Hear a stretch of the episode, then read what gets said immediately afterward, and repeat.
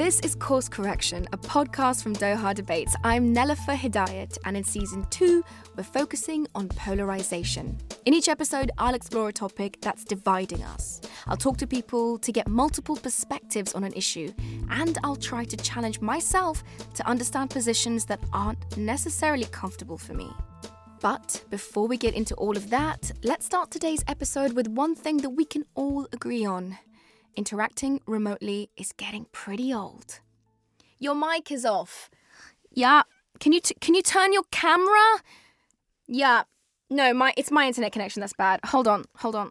Okay. So mic check. Mic check. Okay, I think we're good. Glenda, introduce yourself. Hi, my name is Glenda Caesar. Yes, Zoom calls can be annoying, especially today when my guest Glenda is in the UK, just like me.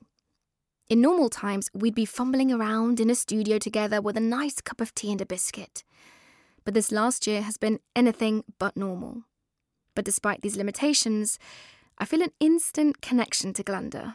It may at first seem that on the surface, Glenda and I are nothing alike. But it turns out we have a lot in common. We're both born in different countries. She's from a small Caribbean island of Dominica. Me, I'm from Afghanistan. And we were both brought over at a young age and grew up in a very British way, learning to keep our heads down and our spirits high. My dad was a tailor, my mum was a machinist. So any bits of material was always used to to clothe us and we was always up to date in fashion because like I said they were in the rag trade. So yeah, we were a happy family. I was always British. I, as far as I was concerned, once we moved to Hackney, I was a Hackney girl and a Cockney girl, so I knew nothing else. Glenda got a great British education, going through university and eventually landing a good government job in the National Health Service. But things weren't always easy for Glenda. She was a young mother, but she had her family to support her and the support of her country as well. That is until on the 1st of January 1998, my mother passed away in Dominica. And I think that's when I realized I wasn't British because um, I wanted to get over there with her. And um, when I made an application for a British passport, they said to me, You're not British. I was like, But yeah, but I've been here all my life. And they were said no. What appeared to have been a clerical error was actually something much worse. Her country was now turning its back on her, and it wasn't just Glenda. Glenda is a member of what's known as the Windrush generation.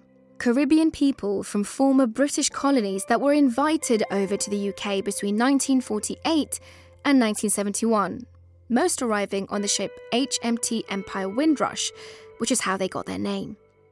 They'd been encouraged to come and help fill a labour shortage following World War II they were lured by the promise of great jobs and the right to permanently stay in the country that would become their home.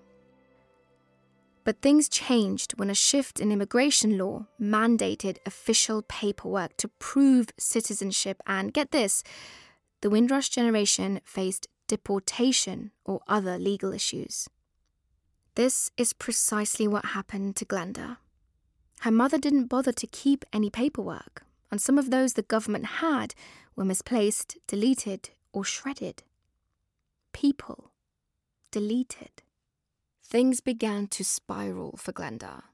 After learning she couldn't travel to her mother's funeral, things got even worse. Um, and a quick note before we go any further just a warning to my listeners some of the things Glenda is about to describe about her mental state may be difficult to listen to, and there is a reference to suicide in her story. Glenda says she was denied unemployment benefits as well as health benefits. Her son was ostracized and felt as if his identity was stolen from him. At times, she wanted to end it all. I just contemplated suicide and I thought, well, if I just if I go, then it may be easier for him because then the truth might come out. That's what was going on in my head. But then in April of 2018, a reversal from the British government. Here's the then Prime Minister Theresa May speaking during a session of Parliament. I want to say to th- apologise to them, and I want to say sorry to anyone who has been caused has confusion or anxiety felt as a result of this. But Glenda says those words weren't enough. The British government needed to do more to right these wrongs, to make proper amends. I'd love the government to come and apologize to me personally instead of saying it on television because they all they all knew about this. They all knew. The apologies were later followed by a compensation scheme established for the Windrush community. Though a step in the right direction, receiving funds proved complex and the delivery was slow. For many, like Glenda, the compensation offered was far from adequate. They're trying to take the mickey out of us. They must think we're peasants and we're really hungry and they're just throwing breadcrumbs at us. Glenda is still waiting for a fair compensation offer. But she's not sitting idly by. She's part of the Windrush Action Network, an advocacy group that supports fellow victims of the Windrush scandal. So I thought Glenda's story would be a good start to this episode. I'm looking at race, identity, and grave historic injustices and asking if the wounds and divisions they created can and should be healed with reparations. Glenda had her entire world turned upside down with a stroke of a pen, then a typewriter, and a keyboard. She deserves recognition of the wrong done. She wants justice. I'm not asking for millions of pounds. No, no, no. I'm asking to be validated and put back to where I was. That's what I'm asking for. Our reparation at this time now is to ensure that the government pays everybody and validates every person of colour who they've put in this position. Strictly speaking, a reparation is defined as the making of amends for a wrong one has done by paying money to or otherwise helping those who have been wronged. But admitting guilt and deciding what constitutes fair retribution has always been a sensitive issue. And it's not just something that affects people living in the UK, but all over the world. So, what happens when, rather than being told you don't belong to a country you migrated to, it's your land that gets taken away by colonisers? This is precisely the question I wanted to ask for today's challenging interview.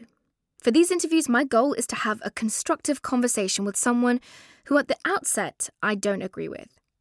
I'm going to ask frank questions, but what I ask from my guests, I'll also be prepared to share in return in terms of being open and honest. And for today, I've reached out to Masimba Musodza, who's a native of Zimbabwe, currently living in the UK.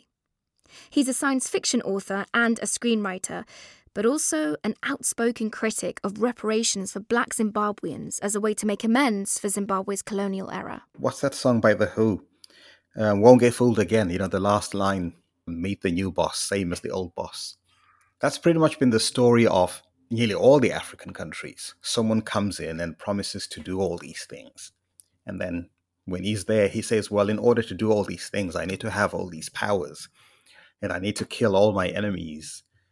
And still nothing gets done. But to really understand how Masimba came to this conclusion, it's good to get a reminder of the history of Zimbabwe. Beginning in the late 1880s, the southern Africa nation was known as the British colony of Rhodesia.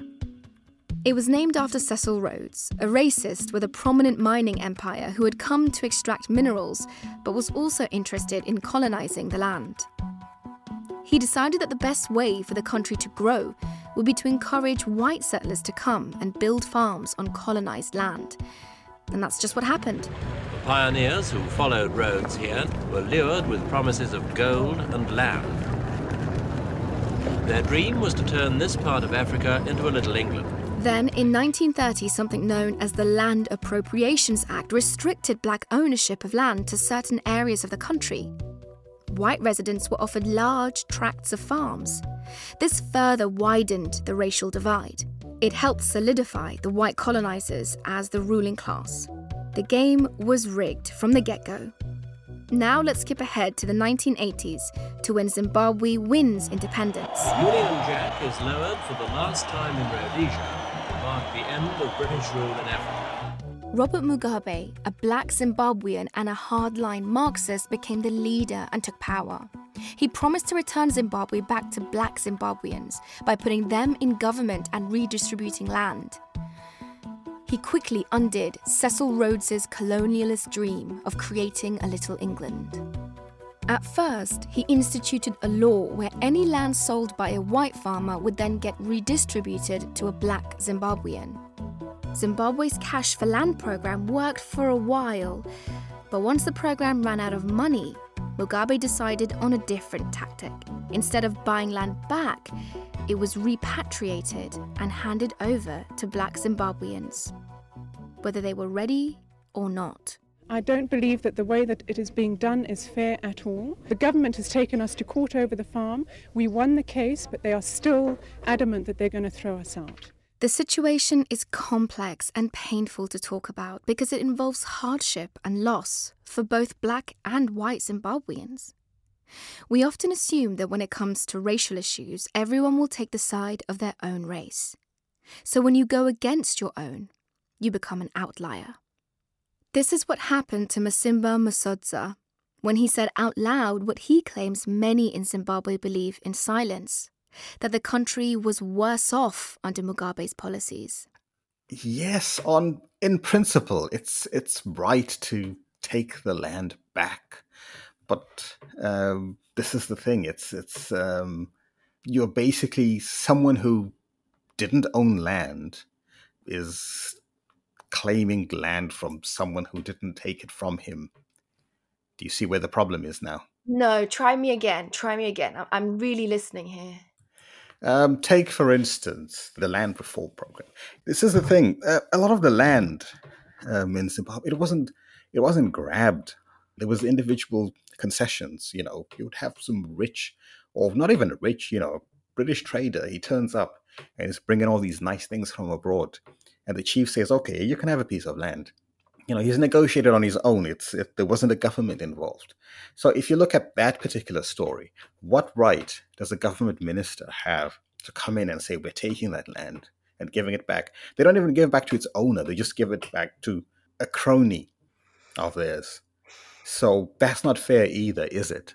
No, I don't think it is. Yeah, because okay, how far back do we have to go when it comes to land ownership? Because here's the thing. In that case, you're just doing the exact same thing, but the colors are reversed. What you're saying is Exactly. I'm going to take this land from a white person and give it to anybody who isn't white because that's Yeah. right. Yeah.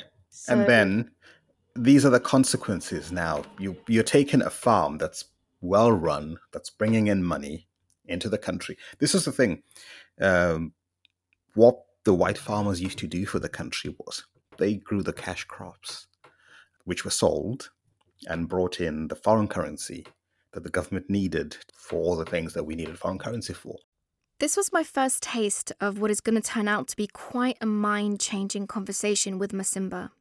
He was adding a nuance to the side of the argument I disagreed with. I was working hard to listen to hear, not to reply. So let me ask you a very direct question. Mhm.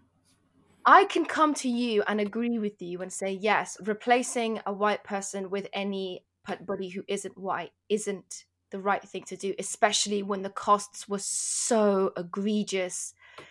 You know, uh, food shortages, hyperinflation, unimaginable disorganization, cronyism, corruption, all and violence there and was a lot of violence murder and killing. But then answer me this how do we right the wrongs of colonialism in a way that's equitable, in a way that there's some, you know, restitution? How do we do reparation correctly? But that that depends on can you quantify. I mean, take for instance um, the Holocaust reparations. There was talks, um, you know, like Germany would give Israel, and a lot of the opposition to that, Jewish opposition, was based on the perception that this is a kind of payoff. You know, this is the equivalent of this is something that used to happen in Zimbabwean society. I'm sure it happens in a lot of societies. That if you raped a young girl, all you had to do was pay the family some money and then they wouldn't report you and you wouldn't go to jail. yeah. Yeah. One could argue and say, well, you know, she's been raped. She can use the money for college or to start a business and she can fix her life. That's one way of looking at it. But another would be, well, basically, you've dishonored this girl and now you're just paying her off. But there are those that I've spoken to who would say her pain and, and the fact that she has been violated in the most extreme manner humanly possible can't be quantified in a sum. Exactly. But maybe, though, that money can go some ways into helping her realize a different future. And that's the point of reparation. That's the point. So the colonial crimes of Cecil Rhodes will never be washed out of the histories of Zimbabwe. But how do we do reparation in a way that's equitable? Well, how do we, who do we do the reparations to? I mean, obviously, it's shown that giving it to the government of Zimbabwe doesn't actually do anything to the ordinary people. So then, how do we do it right? Why don't you tell me? This is the thing. Why should we do it? Because it's the right thing to do. Um, a lot of things are the right thing to do, but it's the doing, the doing that just is so complicated and so convoluted that um, you know, because you look at it and you say, look, stealing other people's countries at that time, that was considered quite normal. It's, it was done. it's like no one wins. No one wins exactly. Um, very recently, um, I think it's three point something billion US dollars was set aside in order to pay white farmers for the crimes done to them in Zimbabwe during Mhm. the land redistribution. What do you make of that? I make of that as the government admitting that it was not a very clever move. Now they need to coax these white people to come back because these people are creating an economy. You think that paying that is justifiable, but redistributing land isn't justifiable. No, I'm I'm trying not. to I, clear up in my head.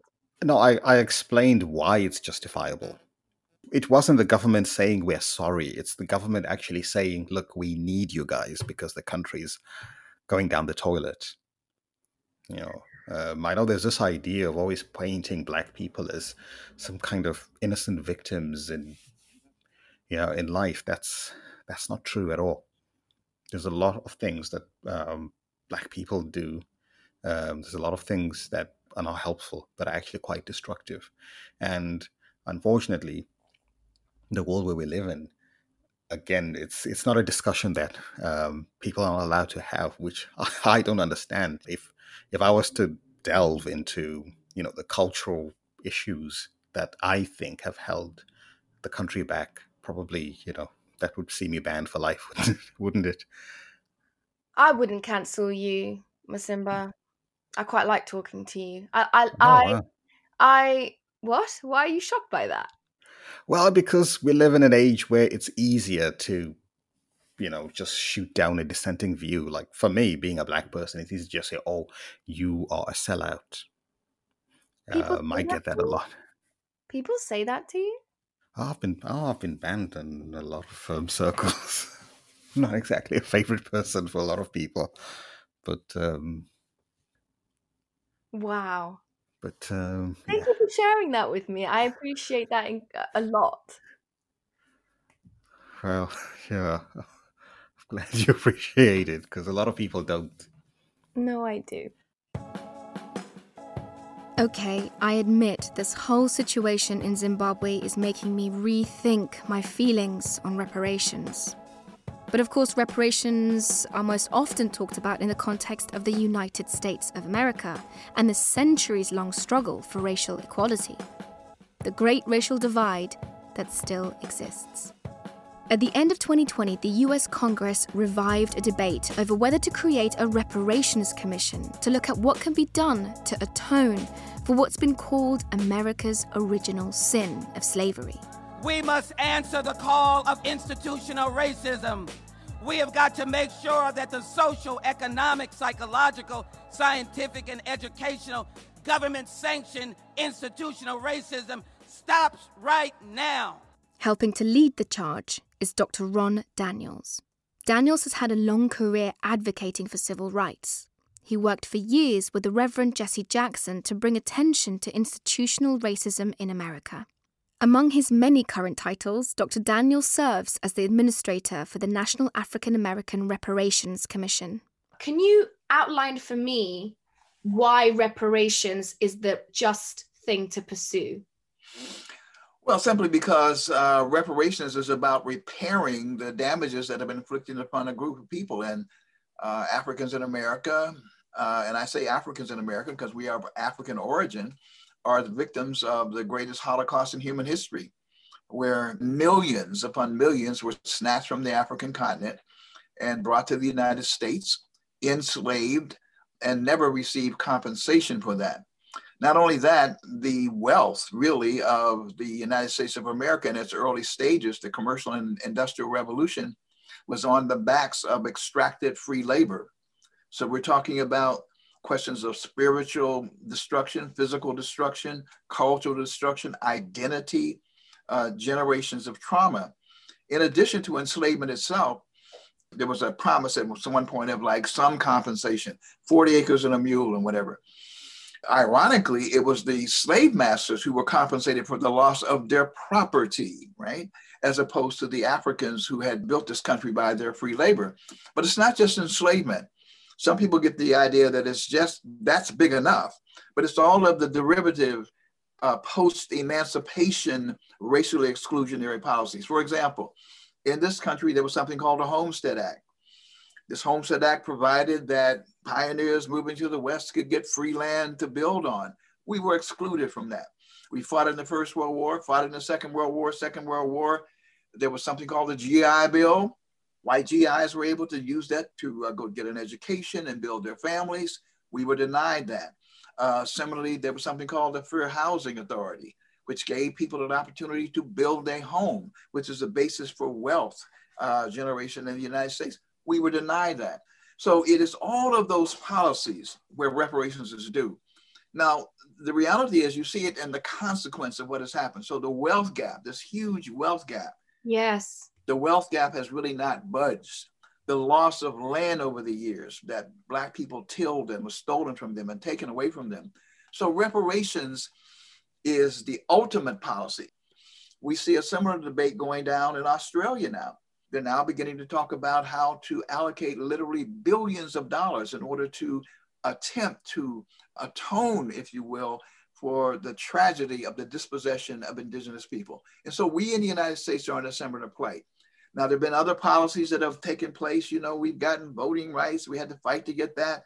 There's now equity policies, which are good going forward. The question is, how do we prepare for the damages that were done historically. And that's why reparations is the solution. Let me just finally end on this, this quote. We're talking about a racialized capitalist system that was built on the back of free labor. The only way the United States of America can achieve its dream, its professed notion of a more perfect union, is to root out structural institutional racism. And so the actual enslavement of Africans you know, was a part of embedding this notion of white supremacy and, and structural institutional racism in uh, the very fabric of the society.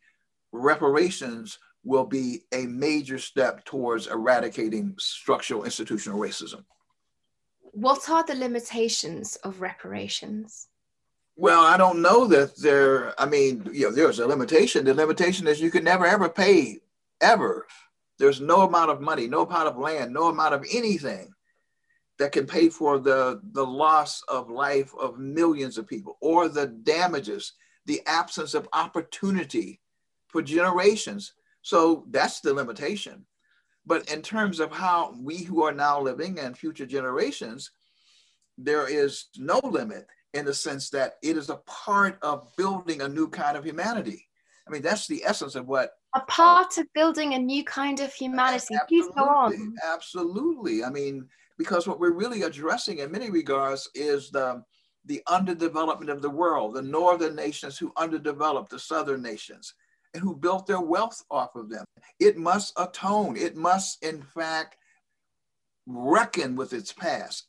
Reparations, as Professor Sir Hilary Beckles had put it, is the human rights issue of the 21st century. Can you paint me a picture of the day after in the United States when reparations have been agreed upon? What we are likely to see, and, its ultimate form, is land which has been allocated for African Americans for economic development, for the development of health systems and communications infrastructure and whatnot. But what you will also see are efforts to deal with the apportionment of political power in a way that makes sure that groups who historically were excluded are never excluded again. What I would envision is a much more democratic economy, one in which there are far less extremes of wealth and poverty, or if indeed there is poverty at all. I mean, that's a relative term to some degree. But it is a place where there is an inclusive, multiracial, multi ethnic society. That's what we would envision for the future, much different than what we see now, where there are still, you know, not just Black people, but people of color and then even working class people in this country who are oppressed. We want to end oppression of all human beings. And by, and so you see, because what happens in American society, because of racism, there's a zero sum game.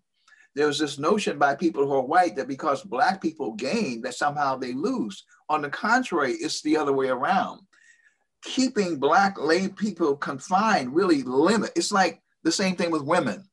You know, I mean, keeping women confined really it, it limits the growth of your society. The unleashing of women out of this patriarchy, and it's not finished by any stretch of the imagination, it contributes to the growth and health of your society. So I would envision a society that is certainly not without problems because we are human beings but a society which is far richer in terms of its humanity and in terms of the ability of human beings to relate to each other in safe and sustainable communities. Reparations is something that is capturing the the hearts and the will of communities in Europe, in Africa, in uh, the Americas, and all over the world. Can you give me examples of when reparations have worked? Well, I guess the, I guess the most the most notable one is the the reparations that were were awarded and justifiably so to the descendants of Jews uh, who were victims of the you know this horrific Holocaust that took place under Nazi Germany, where some six million Jews you know ruthlessly liquidated. Their descendants were there was an effort to make them whole. There was an effort to at least apologize, to acknowledge, and to provide restitution. That has worked. It is still working. So that is a classic example. There are efforts underway that have been successful, but are still being developed in terms of Canada uh, with the Aleuts. Now, though that's ongoing, and even now they're now adding to those in the United States of America. One of the most shameful chapters that occurred was during World War II when Japanese American citizens were rounded up and put in camps. I mean, which was a very racist act for fear that somehow their allegiance was more to Japan. And so, one of the inspirations for HR 40, which is the bill that will has been rewritten and re, to, to provide reparations for proposals for African Americans, was was inspired by Japanese reparations. So Japanese received hundreds of them, if not thousands, were awarded compensation. So reparations is not an idea that has not been tried and has not also worked. It can work, but let me just say this. Even if there had never ever been a successful example, our job is to take that which seems improbable and make it possible. I mean, so it can be done and it will be done in these United States of America. I actually want to have a, a, tell you what I've learned on this on this journey, uh, Doctor. Um, I started off from a very like TikTok liberal perspective. You know, I was like, yeah, of course, reparations. Yeah, go on. Yeah, give it to give give people money. And now I speak to you, Doctor, and I understand so much more about reparation. That reparation is not a single day or a single act or a single moment. It is a generational struggle to get it and a generational struggle to change with it. That it isn't just about passing a bill, it is about correcting a course and making sure that the new one is equitable for all. This is what I've learned that it is not as simple as doing reparations, but accepting it into your heart and into your mind and into yourself. And that involves every citizen of a nation. Yeah, I think that's correct. And that's a part, that's why at the end of the day, this journey is one that not only liberates the oppressed, at the end of the day, it also liberates the oppressor. where we can now interact as human beings on an equal level. And that's been the great tragedy of American society, quite frankly. Back in the day, there used to be a phrase called black and white unite and fight. Of course, I'm a I'm a product of the Rainbow Coalition. So it's about pulling that rainbow together, really to fight for a more equitable society. And it's like Martin Luther King said, the moral arc of the universe is long, but it bends towards justice.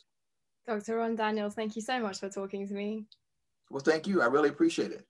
That was Dr. Ron Daniels, Administrator for the National African American Reparations Commission. Okay, if you had asked the Nelufar from season one of Course Correction what she would tell you in her concluding thoughts, you'd get a flat answer. Nothing. Because she couldn't have even had these conversations in this way. I wasn't ready. Not as a journalist, not even as a person. But I feel like in the past year, so much of what I consume and create has had to live in this highly toxic, polarized world that we're living in that I've had to change. We all do.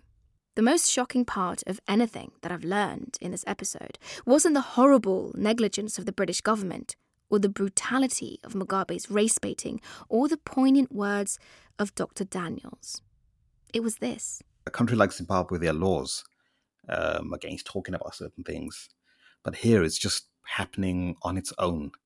Yeah. which scary. is frightening.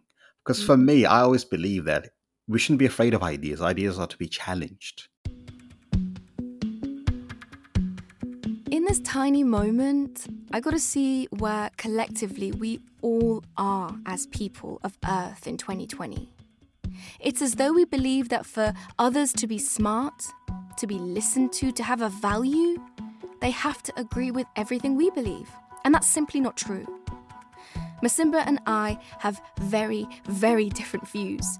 But by the end of that call, I think our respect and understanding for one another grew. I want, no, no, I need more conversations like this. Because when it comes to reparations, it feels like the bottom line is respect. Not just expecting justice for a wrong that was done, but respecting that wrongs still exist in the inequalities that people face today. It's important that we not only hold ourselves accountable for our histories, but our present. As we've seen, making amends for injustice isn't always an easy solution, as cutting a check. Sometimes you can make things worse, but it seems to me at least acknowledging the wrong is a good first step.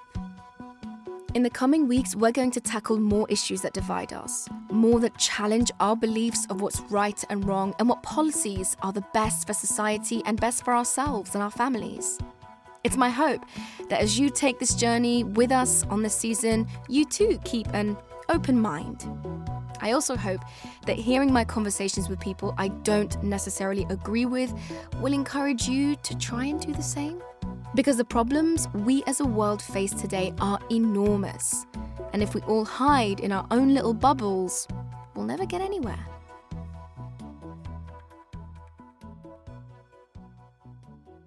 That's our episode. What did you think? Tweet us at Doha Debates, or me, I'm at Nelufar, and I always love hearing from you. If you like what you hear, write a review of the show. It really helps spread the word about what we're trying to do. Course Correction is written and produced by me, Nelufar Hedayat. The show is brought to you by Doha Debates, which is a production of Qatar Foundation.